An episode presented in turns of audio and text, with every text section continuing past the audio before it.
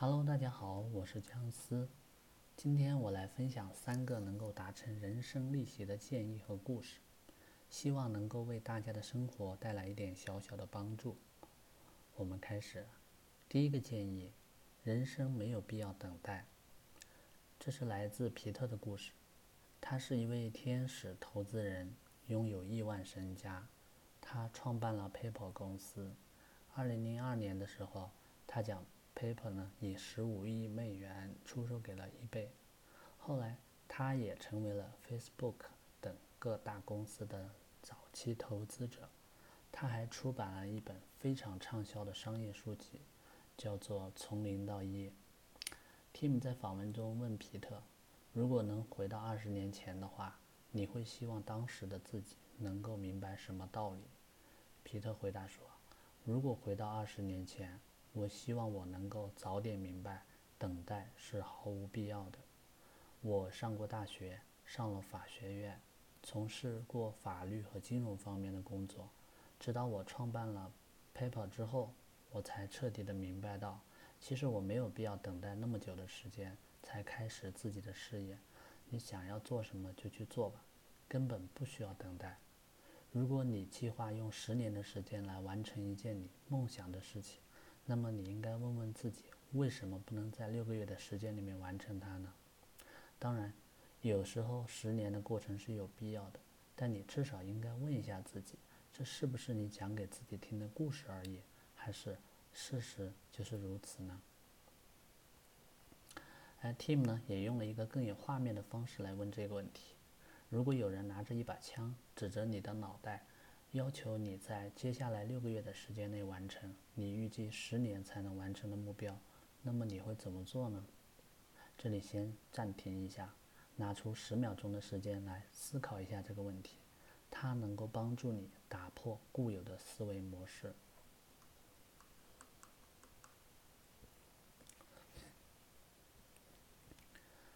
当你开始问自己一些有别于常规的问题的时候啊，你的脑袋就会去思考更多的可能性，你会摆脱那些标准化的框架，这也意味着你会做出不同的行动。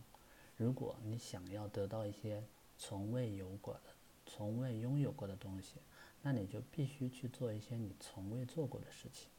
只要你的行为模式改变了，生活就会从那一刻开始出现变化。皮特也设立了一个奖学金，赞助十万美元给那些不想坐在教室里面，而总是想尝试发明新事物的年轻人。他认为啊，呃，并不是每个人都应该做同样的事情。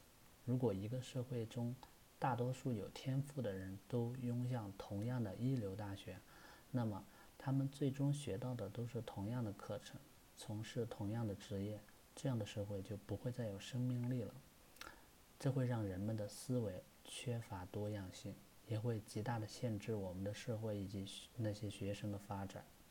他最后也说道：“如果能重新来过的话，我会更谨慎的思考，而且会问自己一些问题：为什么我要选择这么做呢？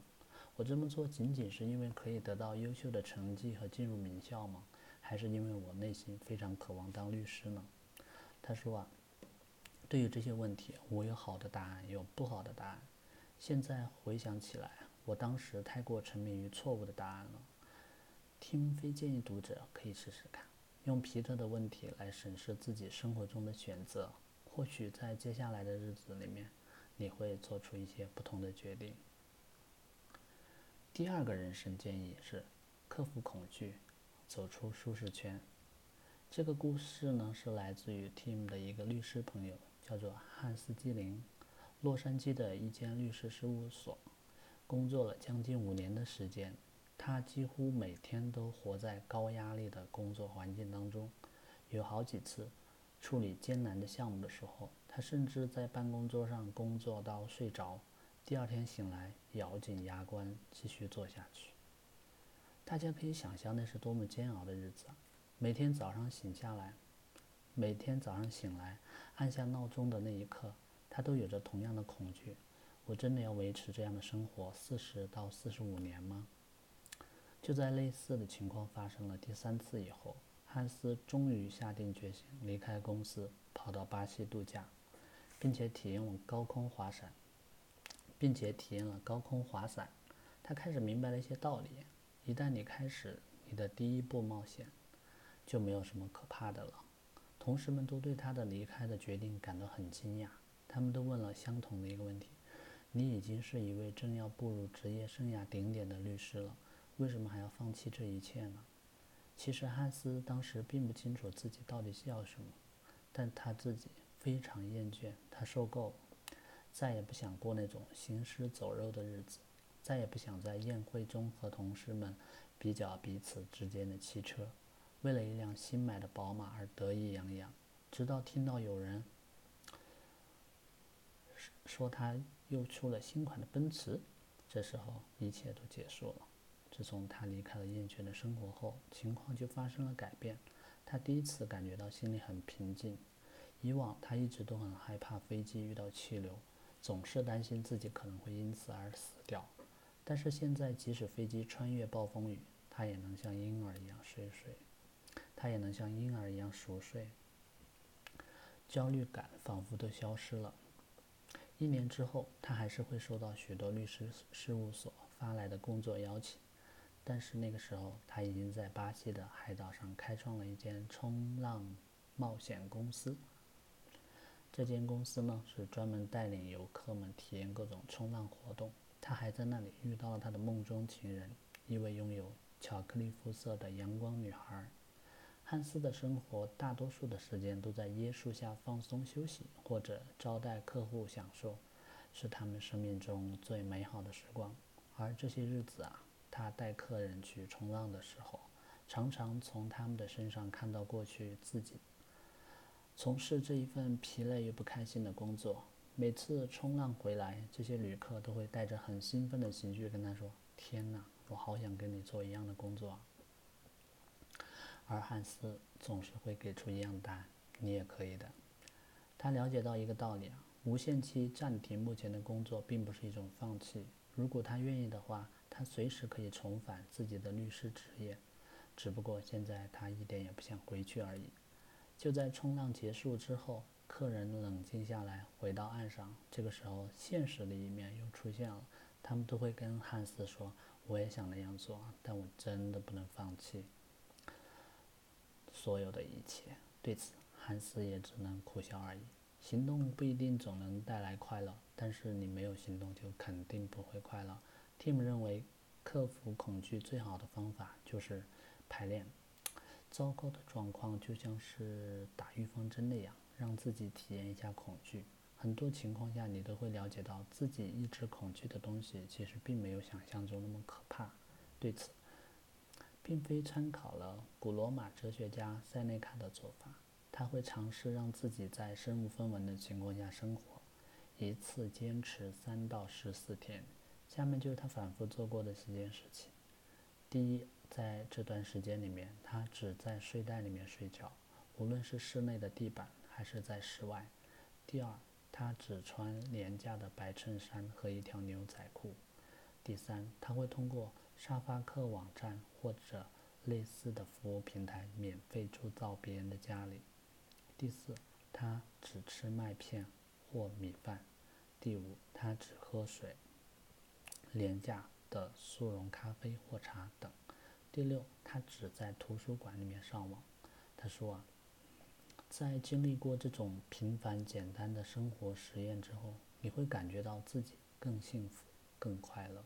一旦你发现到自己的幸福、快乐和金钱如此无关，那么当你要采取冒险行动的时候，就会变得容易许多。关于逃离舒适圈的话题呀，另一位嘉宾。达布莱克也分享了一个令人印象深刻的故事。这个故事是关于一只被关在动物园里、名叫莫西米的老虎。它是被人从某些动物中心解救出来的。这只老虎曾被关在一个长三米、宽三米的笼子里面五到十年。最后，它被送到动物园，解救人员都很兴奋地把它送进这个新环境里面。希望他能恢复老虎的野性，可惜已经太迟了。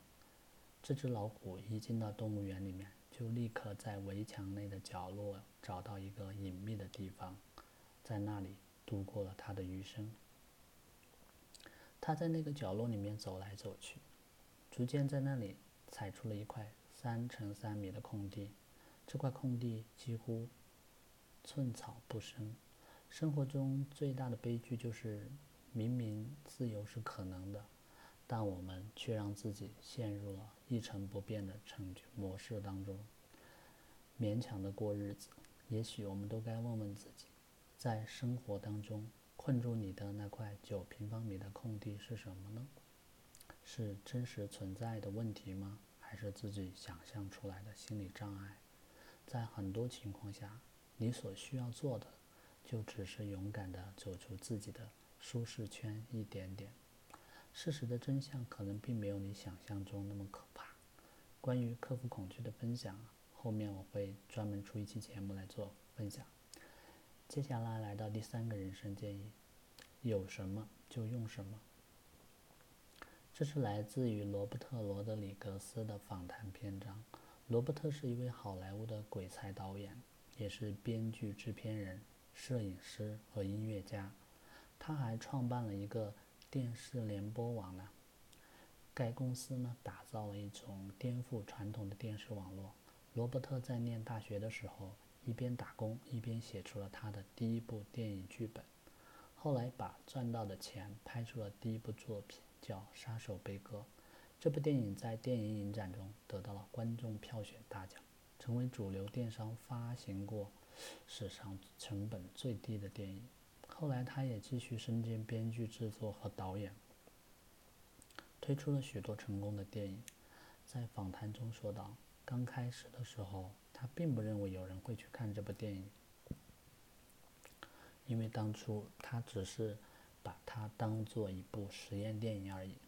为了节省成本啊，罗伯特把自己手头上所有的资源列成了一个清单。”然后围绕着这个清单去构想出一年的情景，比如说他知道有个朋友有个牧场，于是就把电影的开场放到牧场上拍摄。他的一位亲戚拥有一个酒吧，于是他就把电影中的枪战场景设置到亲戚的酒吧里面。他还发现另一位朋友养了一只乌龟，于是就把这只乌龟放到电影里面，增加画面感。他把这些元素通通都放到电影里面。因此，电影的成本大大降低，最后还成功的打造出了一部影片，一部成功的影片。罗伯特觉得，在有限的资源里面也是自由的。让他知道手头上只有乌龟、酒吧和牧场之后，他的心情就变得更加的释怀，可以在这几样东西里面尽情的发挥创造力。对此，并非补充说，大部分的人像是想要创业的时候，就会跟自己说，没有资金，没有人脉。他说这些借口只会导致你原地打转。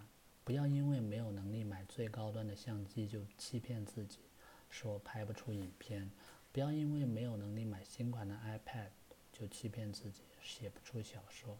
有时候缺乏资源才是取得伟大成就的关键因素。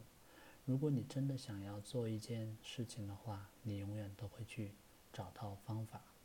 我们都应该效仿罗伯特的做法，回顾一下自己有的资源，想拍那就拍，就拿起你的手机开始拍。想要写小说，那就打开电脑，敲下你的第一个字。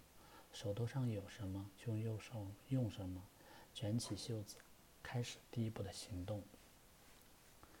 大家可能会发现，今天的主题主要都是围绕在逃离舒适圈的建议。认真阅读这些故事和建议，慢慢了解到，很多时候其实都是我们自己阻挡了自己。在道路上遇到挫折，做还是不做？大多数人都会选择后者，不做，因为大家都害怕面对未知数。但是回头看看书中的这些大咖，之所以他能拥有今天的成就，点开运气不说。其实最大的原因就是他们愿意踏出那第一步。希望今天的分享能够为大家在追求梦想的道路上带来一点小小的勇气。每个故事的最后都能有一个美好的结局。最后，那今天的分享就先到这里了。未来我会继续分享更多相关的读书笔记。如果你喜欢，记得一定要继续支持我和订阅。我们下期再见。